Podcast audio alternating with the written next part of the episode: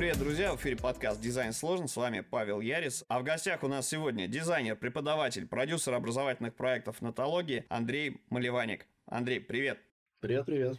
Мы собрались для того, чтобы обсудить историю о том, в каких нестандартных, может быть, источниках дизайнеру искать вдохновение, поговорить о том, что вообще дизайнер может делать руками. И Андрей для этого замечательный спикер и эксперт, поскольку Андрей недавно снял фильм. Об этом мы поговорим чуть-чуть попозже. Перед тем, как к этому приступать, Андрей, я тебя прошу немножечко твое кратенькое био рассказать, чтобы слушатели поняли, с кем, так сказать, имеют дело.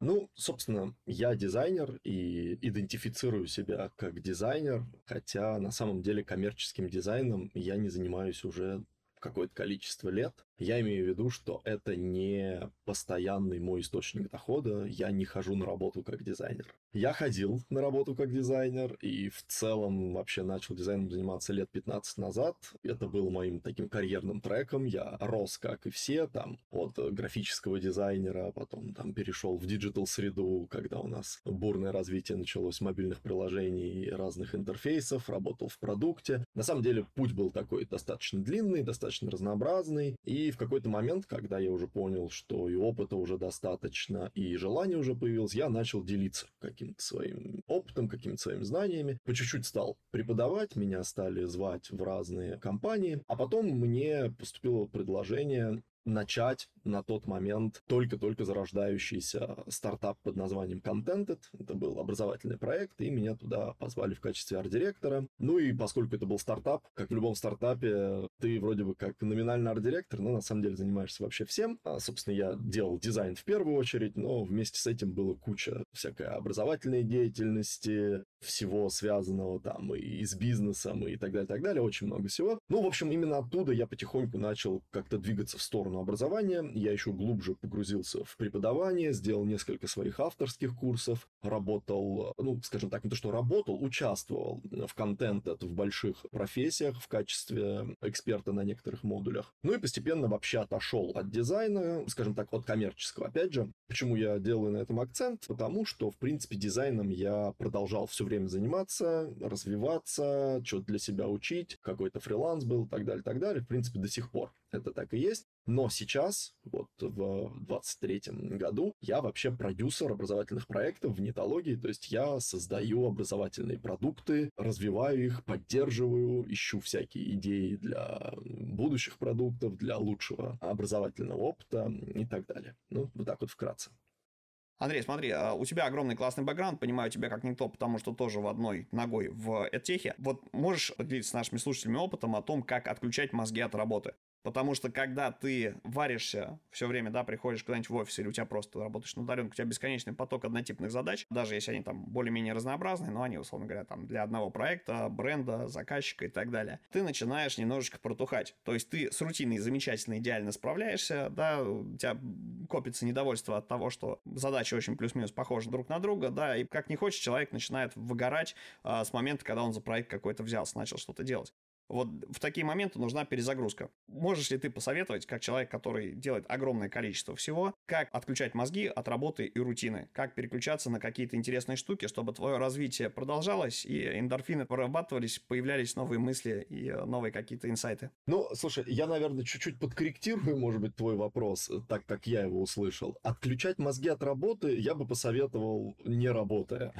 То есть это спорт или какое-то время с друзьями, с близкими. И это тоже, кстати, очень важно. Но мне кажется, ты чуть-чуть про другое спрашиваешь, тоже поправь меня, если я неправильно услышал, но как будто бы ты говоришь о том, как себя вынуть из вот этого фрейма, в который ты попадаешь, когда ты ежедневно делаешь одни и те же задачи. То есть, когда ты уже на автомате, скажем так, выбор, э, подбор твоих решений, он уже автоматический. То есть, когда у тебя есть какой-то опыт, ты такой, ага, ну понятно, в этой задаче нужно сделать вот так. Вот я уже делал так 10 раз и сделаю так 11. Вот такая проблема действительно есть, и я ее слышу даже... Ну, не будем брать студентов, потому что это специфическая такая аудитория, про них можно отдельно поговорить. А вот про тех ребят, кто работает, я очень много слышу сейчас от разных там дизайн-директоров или там тим-лидов, ну, в общем, тех, кто с командами работают. Что вот эта шаблонность в дизайне, она, правда, присутствует, ее очень много. Это большая проблема, потому что шаблонность — это здорово, когда тебе нужно делать, собственно, шаблонные продукты, да, когда тебе не требуется чего-то. Но как только от дизайнера требуется выйти за рамки вот привычных действий, к сожалению, очень многие современные дизайнеры теряются.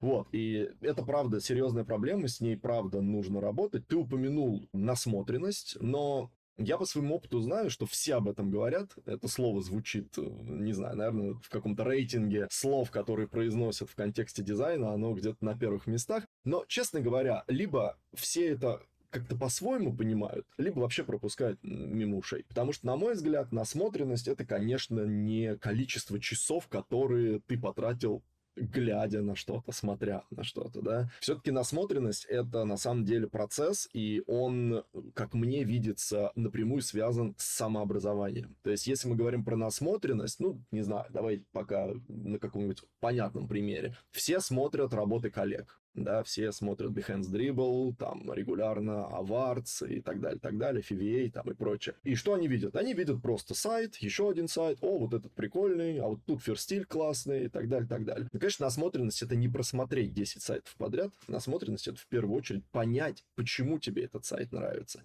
Почему ты считаешь, что он классно выглядит? Почему тебе какое-то решение нравится? За счет чего его смог дизайнер там достичь? Да, какой-то классный контраст хорошо работающий или ритм какой-то очень удачный. Как человек работает с формой, с контрформой. То есть разбирать то, на что ты смотришь, на какие-то составляющие, анализировать их и пытаться применить к себе, а не просто поставить 10 галочек. Окей, я сегодня просмотрел 10 сайтов, завтра еще 10 просмотрю. Вот, как-то так, и мне кажется, это очень важное такое отличие от вот как раз того автоматического подхода, потому что в автоматическом подходе, ну, собственно, в самом названии все понятно, очень много автоматизма, да, мы просто что-то делаем, но как раз вот правильная насмотренность, как мне кажется, и вот возвращаясь к твоему вопросу, да, как себя выдернуть из этой рутины, это как раз смотреть и анализировать. Но, опять же, мы сказали про ежедневные какие-то задачи. Я все-таки считаю, что дизайнер должен смотреть и анализировать на около дизайн есть вот такой вот термин, и мне кажется, это особенно важно, потому что, в общем, если ты веб-дизайнер, нужно в последнюю очередь смотреть веб-сайты. Если ты занимаешься идентикой, в последнюю очередь нужно смотреть ферстили, там, какой-то граф-дизайн и так далее. В общем, нужно, конечно, стараться искать вдохновение, стараться анализировать те вещи, которые сопутствуют дизайну или из которых дизайн вышел как то, например, не знаю, там, абстрактное искусство начала 20 века, из которого, собственно, весь тот современный дизайн, которым мы занимаемся, и произошел. Отличная история. Ну что ж, Андрей, давай тогда попробуем поделиться твоим опытом. Вот для тех, кто не следит за деятельностью Андрея, для слушателей, которые никогда про Андрея не слышите, вот э, хочется сказать такую замечательную вещь, что Андрей сделал суперский, классный, самостоятельный творческий проект. Он снял настоящий большой фильм про объекты архитектурного наследия, который называется «Поменники». Мы сейчас про это прям расскажем чуть более подробно. Но вот у меня э, к Андрею вопрос, как у человека, который, в принципе, любит какие-то нестандартные, классные, интересные интересные, бомбические вещи. Вот как снять фильм? Как ты вообще пришел к идее того, что фильм необходим? Была ли идея именно фильм снимать, прям целенаправленно, или так получилось? И, э, собственно, наверное, здесь еще будут уточняющие вопросы, потому что это хочется вывести в какую-то вот методологию, да, пошаговую. То есть, как вообще снимать фильмы, как их планировать, где искать тех, кто тебе в этом поможет и так далее. Но вот, в общем, вопрос, как снять кино. Слушай, ну ты тут много всего спросил, наверное, правильнее начать э, действительно с предыстории, как я вообще на эту тему вышел. Ты сказал «споменники», и я не уверен, правильно это или нет, потому что, собственно, это сербско-хорватское слово, то есть слово из сербско-хорватского языка. Я называю это «споменники» по аналогии с нашим русским «памятники», потому что, собственно, вот именно так буквально это слово и переводится. «Споменники» означает «памятники». И здесь есть такая терминологическая, ну не то что путаница, такой нюанс, который нужно озвучить. То есть вообще с поминниками в Сербии, в Хорватии, в Боснии, везде на Балканах, где говорят на этом языке, называют любой памятник. Не только вот эти вот объекты модернизма от второй половины 20 века, но и там из 19 века какую-нибудь статую на коне тоже называют помник. Но, собственно, то, чем заинтересовался я, и тема моего исследования, и в конечном счете моего фильма, это называется «Вспомники», и это стало таким именем нарицательным. То есть, если вы сейчас вобьете в Гугле вспомники на латинице, то вы увидите именно эти объекты. Но мне нравится всегда, я пример привожу с Кремлем, да, типа, когда мы говорим Кремль, мы сразу представляем московский Кремль, а не Рязанский, не Казанский, там, и не еще кучу других Кремлей, которые, в общем, находятся в разных городах. Вот, а как я к этому пришел? Да пришел я, собственно, к этому вот из этой же истории, про которую ты чуть раньше спрашивал. Мне точно так же нужно было, я это чувствовал, смотреть куда-то вне того, чем я занимаюсь. Это еще был такой период, когда вот это бурное развитие интерфейсов, оно нас привело к тому, что все интерфейсы стали супер одинаковые, это бесконечное юзабилити тестирование стало приводить к одинаковому виду сайтов, мобильных приложений, просто убираешь логотип и как бы трудно отличить вообще, на каком сервисе ты находишься. Вот, и мне как-то скучно стало, я думал, ну, блин, что смотреть, куда смотреть. Конечно, я всегда, когда там где-то что-то читал, интересовался, я слышал, что дизайнеру надо интересоваться архитектурой. И, собственно, архитектурой я интересовался, много книжек читал на эту тему. И, естественно, смотрел где-нибудь в Пинтересте, там, не знаю, где угодно. Я люблю модернизм, я люблю брутализм. Ну, я просто смотрел красивые объекты, здания. И в какой-то момент я наткнулся на вот эти вот монументы. У нас разговорный формат, поэтому тут как бы трудно их описать, потому что это, конечно, был визуальный шок. Выглядят они абсолютно невероятно, абсолютно безумно, и первая вот эта интенция вообще, да, почему я ими заинтересовался. Я просто увидел и такой, вау, это вообще, типа, что такое? Отсюда все и пошло. Мне захотелось больше узнать, что это, собственно, такое, вообще, где они находятся. Я поначалу даже не был уверен, что это вообще настоящие объекты. Я думал, может, это рендер какой-то или, не знаю, из фильма, из какого-нибудь, декорации, там, не знаю. Но нет, постепенно я начал что-то где-то находить. Сразу скажу, что информации было очень мало, и сейчас я понимаю, что то, что я видел тогда в интернете, это по большому счету в 99% случаев был проект такого бельгийского фотографа Ян Кимпейнерс, Кимпанерс, как-то так, наверное, его фамилия звучит. И, собственно, практически все изображения, которые были на эту тему, это был его фотопроект. Это я потом уже узнал. Чтобы кто-то поехал и сам отфоткал, там, знаешь, вот просто какой-то турист, этого практически вообще не было. Ну, во всяком случае, в том сегменте интернета, в общем, который просматривал я. Можно я тебя на секундочку перебью? И э, здесь ты упомянул просто, действительно, это большая проблема, что в аудиоподкасте визуальный ряд демонстрировать невозможно. И мы приложим ссылку в описании на твой сайт, э, где есть, собственно, все это дело, где есть визуальный ряд всего этого хозяйства. Это не является рекламой, это просто иллюстрация к тому, о чем мы говорим. И э, вы, друзья, можете прямо сейчас, не ставя выпуск на паузу, тыкнуть по ссылке, перейти и просматривать синхронно с повествованием Андрея. Да, ну вот, э, собственно, узнавал, узнавал, как-то это стало таким моим хобби немножко, ну, не то что хобби, такой сферой моих интересов, скажем так. И в какой-то момент я обнаружил, что есть другой человек, помимо фотографа Яна Кемпейнерса, есть такой замечательный парень, как Дональд Нибл. Он то ли американец, то ли австралиец, вот точно сейчас не помню, но, в общем, он сильно э, далеко где-то живет от Балканского полуострова, но он точно так же увидел когда-то эти объекты, точно так же заинтересовался, и он сделал, ну, съездил в несколько экспедиций больших и написал книгу очень важную для меня, Почему? Потому что, во-первых, я наконец-то все закрыл вопросы, я понял, что это, я понял, для чего это, что это огромный вообще проект государственной монументальной пропаганды бывшей Югославии.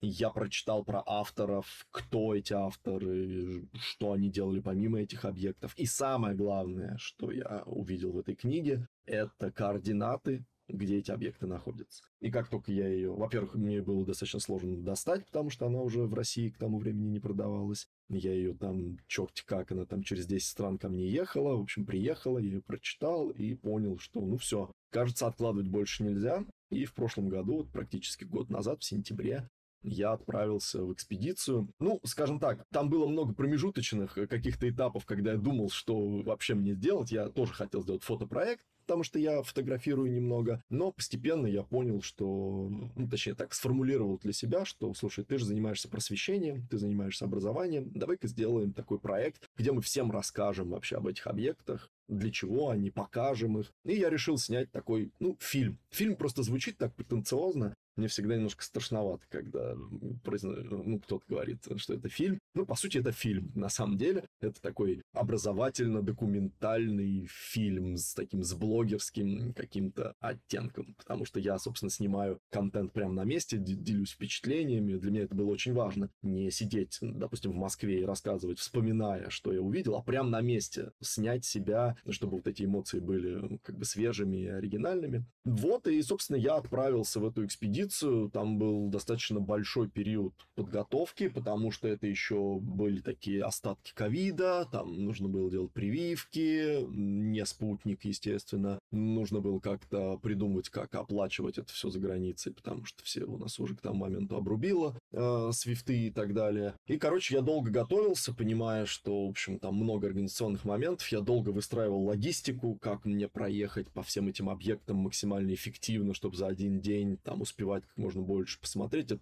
отдельный э, такой интересный момент. Первый раз с чем-то подобным столкнулся. Ну, на самом деле, интересный для опыта. Ну вот, и я съездил, все это снял, э, привез это все обратно, и на самом деле, это я уже подхожу к второй части твоего вопроса, как сделать фильм. Я посмотрел на это, на все, там было несколько десятков гигабайт, или даже, может быть, сотен, я уже не помню. Огромное количество контента. Я и фотографировал, и видео снимал. Огромное количество контента. У меня были, конечно, идеи в голове сценария, такого общего нарратива, как я хочу все это рассказывать. Я понимал, что обязательно должна быть часть, в которой я расскажу, о чем это вообще, дам такую историческую справку. И я понимал, что я хочу поделить все эти монументы тематически каким-то образом, то есть не просто кучей их давать, да, а как-то разделить. Я решил поделить их по авторам, потому что есть знаковые такие авторы, большие авторы, которые строили по несколько важных монументов. Вот, и как-то вот так постепенно это все в голове сложилось в несколько частей этого фильма, чтобы не делать таким одним большим куском, решил я это как-то вот так вот разбить. Вот, но само производство, это, конечно, очень сложная штука, и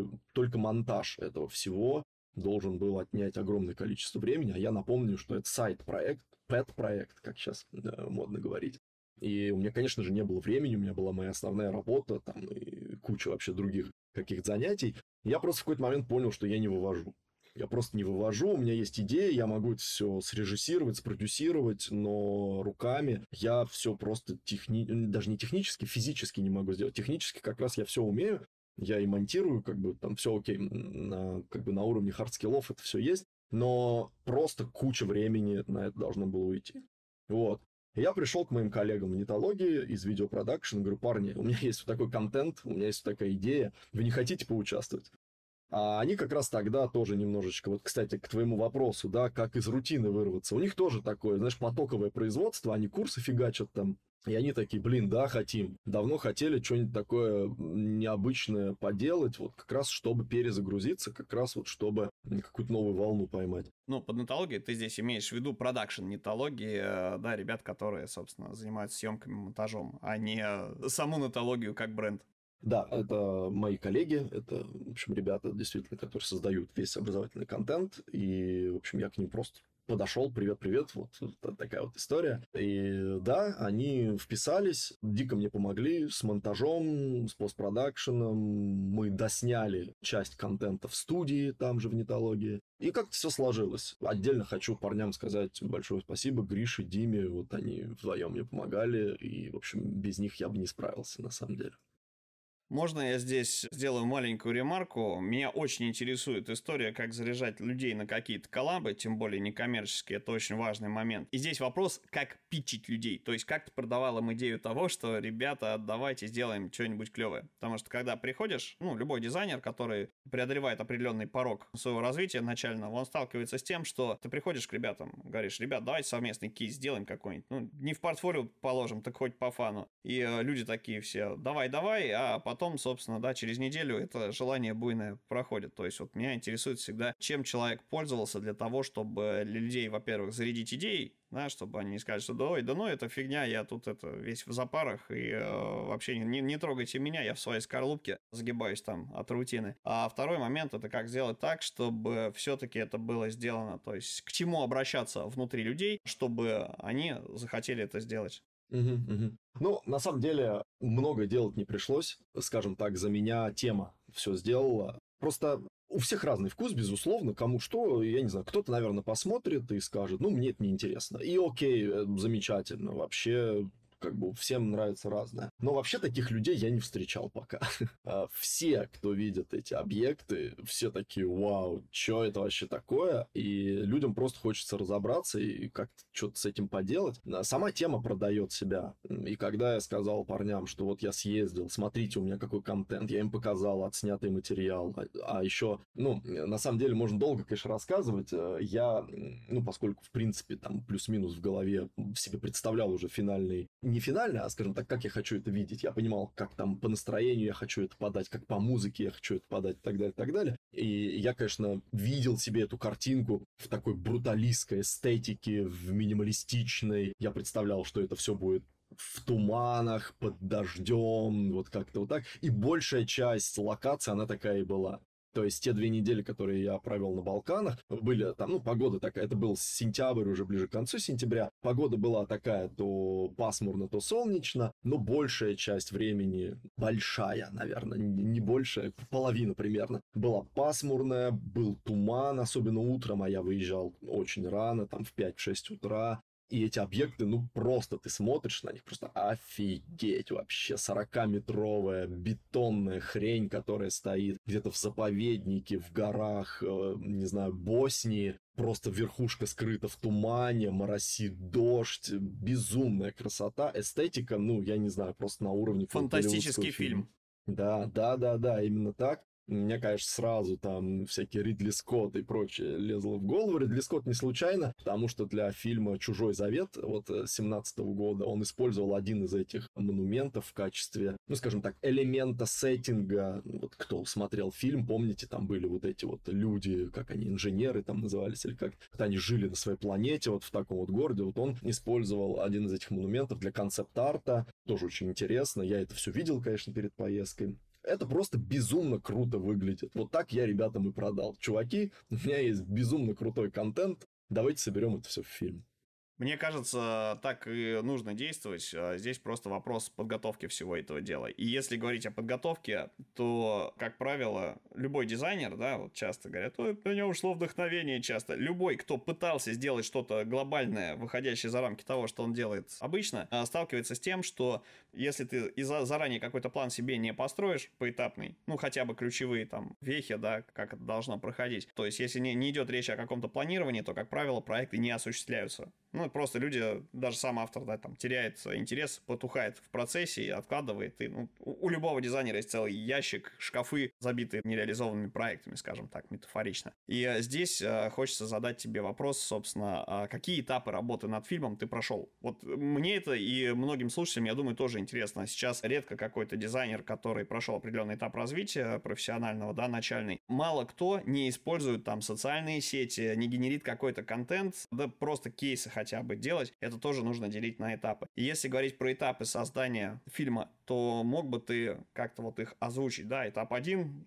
второй, третий, четвертый и, соответственно, что в конце должно на выходе получиться, чтобы до этого конца дойти. Да, конечно. Я сейчас расскажу, но перед этим я просто хочу зацепиться за твои слова, потому что у меня прямо аж ёкнуло внутри. Я как раз из тех дизайнеров, который мыслит концепциями. Я могу нагенерить там кучу идей достаточно быстро, но я такой вот, типа, спринтер. Мне всегда очень тяжело давались дизайн-марафоны. То есть там большие сайты многостраничные, я мог там сделать классные там концепции, защитить перед заказчиком, но потом вот все внутренние страницы, выпиливать все детали, формы. Мне всегда это было супер тяжело, и у меня много проектов, которые я не довел до конца. Меня это ужасно вообще бесило, я вообще, типа, супер критиковал себя. И если бы я и этот проект не довел до конца, я не знаю, мне кажется, это была бы жуткая фрустрация, поэтому для меня супер важно было закончить это. Но то, что ты сказал, просто немножечко в топом, но я это вижу, что вообще идея сама по себе, она практически ничего не значит. То есть идей может быть миллион, и у дизайнеров зачастую их миллион, но идея имеет смысл только когда она реализована, причем на 100%, когда вот все, продукт состоялся. Мне кажется, это супер важно, и очень многие это упускают. Все вот как бы там, ну, поверхностно как бы на уровне идеи очень круто крутые, но мало что доводят до конца. Просто даже довести до конца это уже очень большое достижение. Вот, а теперь что касается этапов. Действительно, этапов было очень много. Ну, как я и сказал, эм, очень большой этап подготовки был. То есть перед тем, как вообще нажать кнопку REC и просто что-то снимать, я очень много готовился, но у меня уже был определенный опыт в этом плане. Я там достаточно много лекций читал и продолжаю читать везде, выступаю там на всяких конференциях там, и так далее. И я уже давно знал, что важность подготовки, она вообще критическая. То есть, если ты так, ну, считаешь, что ты такой молодец, собрал презентацию вечером перед выступлением, скорее всего, с большой долей вероятности ты очень плохо выступишь. Даже если у тебя офигенный контент, если ты вообще стоумовый и опыт у тебя там безумный, всегда нужны прогоны, всегда нужны репетиции, всегда должна быть подготовка. Я это знал, в том числе на своих ошибках, потому что у меня был и такой опыт, там излишняя самоуверенность, там, о, презу собрал, да что тут я все расскажу. Потом выходишь, у тебя там даже 100 человек в зале, и ты, да, да, да, и все, все позабыл, все потерялся. Поэтому подготовка была очень серьезная. У меня был, э, ну, нужно сказать, что у меня был документ, в котором у меня каждый день был расписан по часам. То есть прям буквально в 8 подъем, в 9 сажусь в машину, в 11 я еду туда-то, это занимает столько времени, оттуда туда-то. У меня каждый день был расписан по часам. И я, надо, ну, как бы отметить, да, что я практически не выбивался из этого графика. Я думаю, что если бы я выбился из него, то мне очень сложно было бы реализовать запланированное, скажем так. Это забавно, у нас, наверное, это не влезет в тайминг подкаста, но вообще там случай произошел, который на самом деле мог все перечеркнуть вообще. В первый же день, как только я прилетел в Белград, я запихнул карточку в банкомат, хотел снять немного наличности, три раза неправильно ввел пин-код, и банкомат сожрал мою карточку. То есть это карточка, на которую завязано вообще все, бронь машины, там, так далее, так далее. И это была пятница, и я начал звонить там в банк, пытаться выяснить, что делать. Мне сказали, чувак, в лучшем случае во вторник, в лучшем, а то и вообще. И там цепь удачных, в общем, совпадений и людей, которые мне помогли, друзья, которые помогли мне временно снять машину, как раз для того, чтобы я не выбился из тайминга. Поэтому подчеркну еще раз, подготовка и соблюдение вот того, как было все намечено, это очень важно. Вот, ну, э, технический момент. Технический момент очень важный. Все, кто работают с контентом, это прекрасно знают. Уверен, и ты знаешь, что микрофоны и прочая фигня дают сбой, все такое. Нужно 10 раз заранее все перепроверить, обязательно протестировать, поснимать что-то до того, как ты приедешь куда-то. Потому что даже несмотря на то, что я все это делал, все равно у меня было куча, я времени тратил на какие-то вещи. Я со стадикамом снимал, и вот у меня там то я забыл, как там режим включается, то еще что, то у меня звук пишется не с петли, а с, там с телефона. И вот эти вот моменты супер важны, все должно быть железобетонно, и желательно еще за, ну, какие-то запасные варианты. На случай, если что-то сломалось, отвалилось, провод там или еще что-нибудь. Ну, ты знаешь, я вот фанат немножечко другого подхода. Я для себя в определенный момент времени решил, что лучше один раз вовремя, что чем 10 раз правильно, да, и подкасты в том числе, я не знаю, меня я где только не писал. Вот в поезде, в купе, на ходу, короче говоря, на берегу моря, еще как-то, да, то есть это история про то, что самое главное, чтобы было сделано. Если качество страдает, вот мы, например, сейчас не в студии пишемся, да, а созваниваемся. Понятно, что дистанционная связь, она может не выдать на, ну, на выходе могут быть всякие вещи. Мы еще не знаем, что получится в конце. Но самое главное, чтобы это было сделано. Потому что если что-то сделано, можно говорить об улучшениях, можно подвергать это конструктивной критике, можно просто в конце концов всегда извиниться там перед зрителем, слушателем, потребителем контента, который ты создаешь, но у тебя закрыт гештальт, и он создан. Потому что если ты запланировал какую-то глобальную штуку, и не сделал этого, у тебя остается внутри поедающее тебя чувство. Не что можно было лучше, как если бы ты сделал, а что просто гештальт не закрыт, то есть я потерпел полное фиаско, и вот здесь может родиться комплекс неудачника, поэтому на всякий случай ребятам, которые особенно там начинающие, или ребятам, у которых не получается что-то долгое время делать, но миллион идей они им фонтанируют, я все-таки рекомендую, главное сделайте. Если объект какой-то произведен вами как продукт, можно говорить об улучшениях, и вы таким образом приучаете себя доводить какие-то штуки до конца. А если до конца доведено, то можно это либо улучшать, либо использовать как-то этот опыт. В противном случае опыт не будет получен. Прости, мне кажется, как педагог, я должен это упомянуть. Не, я абсолютно согласен. Это же принцип Паретта, да, типа 20% усилий дают 80% результата, а остальные, в общем, 80% дают только 20% улучшений. Я всегда, на самом деле, следую этому правилу, тоже абсолютно согласен, и вот как раз чуть раньше и говорил об этом, что для меня тоже очень важно было просто сделать. Я вообще-то пошел там на кучу внутренних компромиссов. Я тоже не могу сказать, что я прям вот видел все так, как оно в конце получилось. Многие вещи не совсем так так, э, в общем, состоялись, как должны были. Да, это аб- абсолютно верно. Главное сделать, чтобы продукт был там лучше, хуже. Там кому-то вообще кто-то скажет, да это идеально, а кто-то и на идеальный контент найдется, что покритиковать, поэтому тут много еще такого дела вкус. Вот, но тем не менее техническая история все равно очень важна. Ты говоришь там, что уровень качества может быть, да, но тут даже не про уровень качества. Если у тебя звук отвалился, или просто вот у меня был там кейс, дождь поливает, я на гору заехал, вокруг меня отара овец, просто какая-то глухая деревня, я под ливнем думаю, блин, я три часа сюда ехал, но я должен отснять контент. Я подхожу к этому монументу, он стоит там еще на вершине, весь в грязи, там в говне, там в чем только. Зашел туда,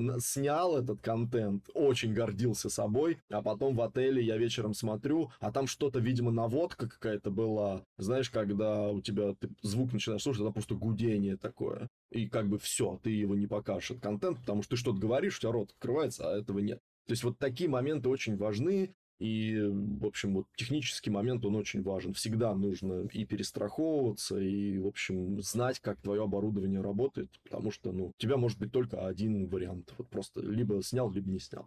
Вот. А, это что э, касается создания контента. А, ну и, конечно, сценарий. Конечно, сценарий. Ты должен ехать, ты точно должен понимать, что ты будешь говорить. Если это вот в виде такого блогерского формата, ты не можешь просто приехать, ой, ну тут птичка полетела, а вот как дождик красиво прошел. Конечно, ты должен подготовиться. Там вот, и я, смотрите, приехал к такому монументу, там заранее почитал, он в таком-то году сделан тем-то, тем-то, вот смотрите, вот как он по-другому выглядит, нежели на картинке, а вот какая здесь среда вокруг этого тоже не видно в книжке, но ты должен всегда быть подготовлен именно по сценарию, что ты конкретно будешь рассказывать. То есть импровизация хороша там, где она уместна а уместна она далеко не везде. Если ты готовишь какой-то вот образовательный, просветительский проект, конечно, нужны и факты, и нужно быть четким, и вообще нужно людям не просто воду в уши лить, а давать какой-то полезный контент. Вот. Ну и постпродакшн, конечно, это очень серьезная штука, тоже нужно распланировать, четко понимать тайминг, во-первых. Вот у нас был большой вопрос. Было снято материал, на самом деле, я не знаю, на сколько часов там, сильно больше, чем вошло в финальный монтаж. Тоже мы вот там советовались с ребят, вот какой должен быть. Обязательно нужно определиться. Это YouTube форматы, вон, не знаю, там, Дудя смотришь, у него там по 3, по 4 часа. Я до сих пор не понимаю, как люди это смотрят. Или ты там будешь делать там 20-минутные ролики. То есть ты точно должен понимать, в общем, в какой формат ты в конце целишься. Вот. Ну, а технические моменты, как монтаж, там, работа со звуком, с саунд-дизайном, с музыкой, ну, я думаю, что тут комментировать, наверное, не буду, потому что чисто харды такие, просто, ну, как бы нужно уметь это делать. Но как-то так. Супер. Можешь чуть-чуть поподробнее рассказать, какие приключения у тебя в этой экспедиции были? Вот ты уже рассказал историю про карточку. То есть, в принципе, если мы говорим о том, что мы пытаемся подчерпнуть из какого-то путешествия или проекта вдохновение, то неизбежно, да, мы сталкиваемся в большинстве случаев, если это не что-то очень короткое, да, если это не спринт, а если это все-таки какой-то марафон, в том плане, что это растянуто во времени, то при реализации любых подобных проектов мы сталкиваемся неизбежно с какими-то курьезными, иногда затруднительными ситуациями, из которых там выкручиваемся. Вот можешь рассказать про приключения, которые тебе тебя ждали при производстве фильма, да, при этой поездке? Ну, на самом деле, курьезных прям каких-то таких ситуаций со мной не было. Я могу поделиться, наверное, каким-то общим впечатлением от этого от всего, потому что я ездил один, и, собственно, всем этим производством занимался один, и две недели ты один просто едешь в машине. Я проехал где-то больше трех с половиной тысяч километров. И вообще это такой терапевтический, на самом деле, опыт, потому что сама дорога, ты постоянно едешь, ты постоянно в таком немножко медитативном состоянии. Это, конечно, очень интересно, очень необычно, и, наверное, первый раз со мной вот такая штука случилась, когда я вот так вот долго находился прям один в дороге. Вот.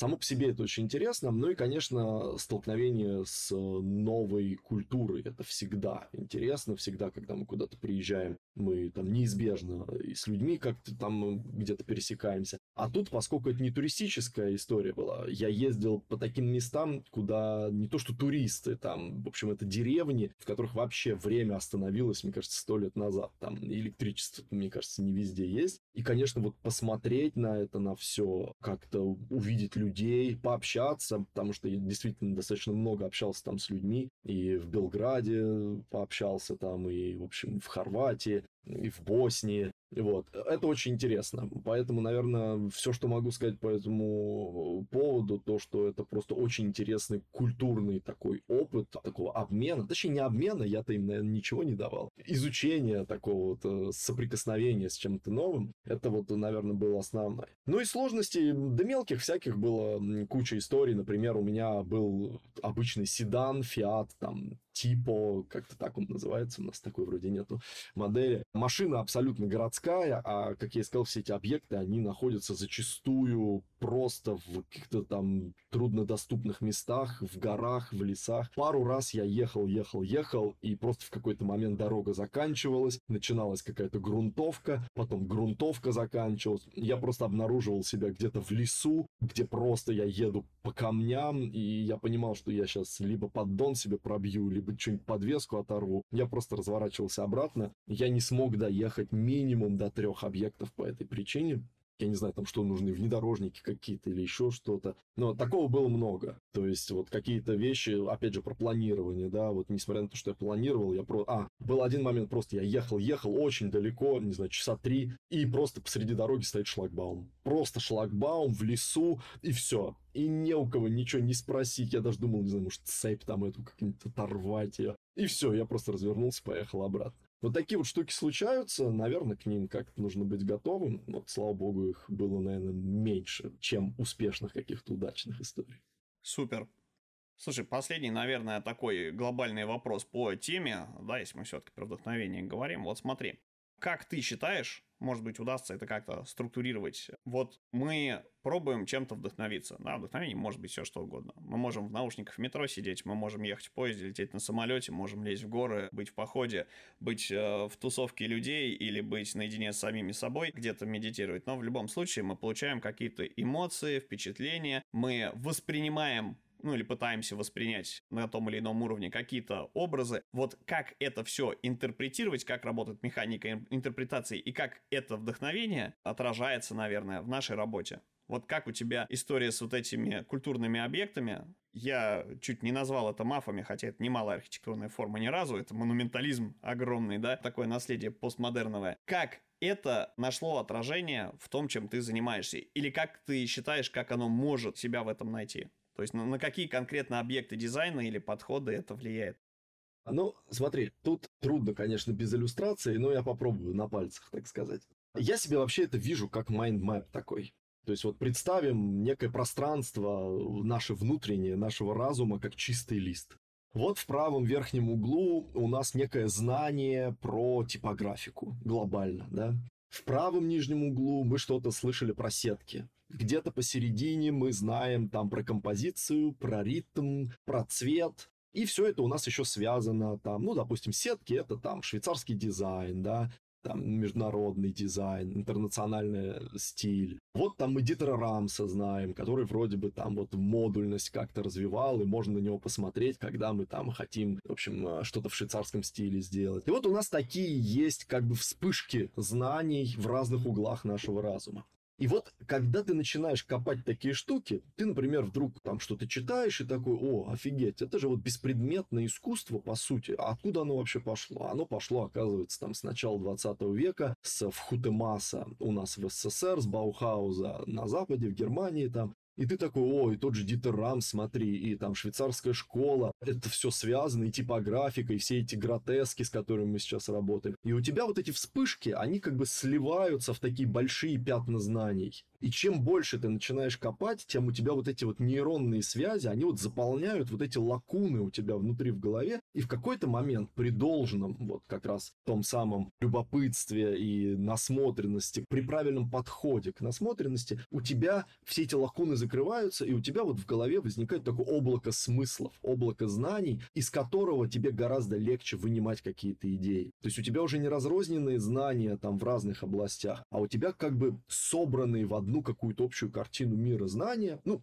до определенной степени, конечно, невозможно знать все, Тут речь идет вот именно про сферу твоих интересов, из которых ты можешь выдергивать идеи концептов, из которых ты можешь выдергивать какой-то инструментарий, из которых ты можешь выдергивать решение каких-то проблем и так далее, и так далее. Я это вижу себе так чем больше ты чем-то интересуешься, чем больше ты чего-то узнаешь, тем больше нейронных связей у тебя формируется в голове. Но вот опять же, все дизайнеры, наверное, знакомы с инструментом MindMap, все им пользуются. Это вот как-то так и работает. То есть в центре у тебя идея, которую тебе нужно найти, и ты соединяешь просто разные образы, там идешь по первому уровню ассоциации, по второму, по третьему, глубже, глубже, и находишь вот эти вот идеи, решения и так далее, так далее. Вот у меня это как-то так работает. Ну, я думаю, что максимально корректный ответ. Вот. Э, друзья, напишите, пожалуйста, в комментариях к этому выпуску, как вы воспринимаете процесс прогона, так сказать, внешней окружающей атмосферы и образов через себя, как это отражается в вашей работе. Может быть, даже посоветуйте нам какую-то литературу, чем нанесете пользу не только нам, но и другим слушателям. Я так думаю, что в комментариях к выпуску вы также можете оставить для Андрея свои вопросы, мы ему передадим и в какой-то форме попробуем на это дело ответить. Я напомню, что теперь мы вопрос читаем только в нельзяграмме и э, в телеграм-канале нашего подкаста «Дизайн прост», наша площадка, где мы все подкасты размещаем. Другие платформы мы не успеваем переваривать. Андрей, у меня к тебе, наверное, последняя такая история. Будет ли продолжение? То есть планируешь ли ты к этим фильмам снимать что-то еще и вообще насколько тебе зашел этот формат самому как автору? Часто, понятно, да, любой автор недоволен через какое-то количество времени а, своей проделанной работой, понимаешь, что можно лучше, как мы уже говорили, да? Но вот эта история про то, что собираешься ли ты дальше какие-то классные объекты освещать, потому что подобных вещей на самом деле их не хватает. Ну, можно сказать, на рынке или в медиапространстве. Медиапространство забито немножко другими вещами. Документалки, вот этот вот замечательный жанр, он остался либо у блогеров-энтузиастов, либо в виде каких-то спецпроектов, которые на общем информационном фоне где-то тонут. Да, на самом деле тут как бы два ответа есть. Первый ответ, что я в принципе планирую продолжать развивать тему со вспоминниками и не только в формате фильма. Я делаю сайт, такой архив, где будет подробное описание всех этих объектов с такой художественно-дизайнерской, искусствоведческой точки зрения. Я планирую, не знаю, пока мне даже об этом страшновато говорить, но, возможно, я когда-нибудь дойду до книги. Мне кажется, что печатный вариант на русском языке может быть очень востребован в этом направлении. Вот, это что касается проекта про вспоминники. Что касается проекта, ну, вообще идеи с фильмами, с видеоформатом, мне это очень близко, потому что я очень давно и по работе с этим сталкиваюсь. И, в принципе, мне сам формат интересен. Я вот, как и сказал, снимал еще один проект на Сицилии. Мне кажется, он очень удачно получился. Вот на Ютубе его у себя выложил. И вот как раз такие вот более компактные форматы в 20-30 минут, они легче даются, потому что этот фильм год примерно, да не примерно, а год фактически мы его делали. Вот какие-то более компактные форматы, да, тем действительно очень много, рассказать есть что, и мне кажется, что, опять же, возвращаясь к самому началу, мне кажется, это будет логичное завершение, что как раз вот эта самая насмотренность, около дизайн, все вот эти темы, они очень нужны и заслуживают своего освещения. Ну что ж, Андрей, э, спасибо тебе огромное за такую мини-лекцию, за то, что поделился своим наработанным опытом, впечатлениями и тем, что ты делаешь. Мне кажется, что мир станет гораздо лучше и интереснее, если, в принципе, большее количество дизайнеров, деятелей культуры будут рассказывать про какие-то такие штуки, которые являются, что называется, не попсовыми. Друзья, с вами был подкаст «Дизайн сложен». Павел Яриц. В гостях у нас сегодня был Андрей Малеваник. Это дизайнер, преподаватель, продюсер образовательных проектов. И теперь можно сказать, что в полной степени режиссер и, наверное, видеоблогер. А ссылку на фильм для ознакомления, насколько я понимаю, он абсолютно бесплатен, мы приложим в описании к этому выпуску. Вопросы для Андрея вы можете оставить в комментариях к выпуску в телеграм-канале. Прощаемся с вами, и, Андрей, хочу тебя позвать еще раз прочесть, может быть, небольшую лекцию, потому что в рамках одного выпуска, к сожалению, невозможно раскрыть эту тему в полной мере. Мне кажется, что можно будет поговорить еще и про модернизм, постмодернизм, про то, как дизайн и э, искусства развивались параллельно, да, как бы в этом мире, что сейчас используется про тренды и про прочее, прочее, прочее. Мне кажется, еще миллион неохваченных тем. В общем, приходи и еще. Спасибо, зовите, с удовольствием приду. Пока-пока. Пока. -пока. Пока.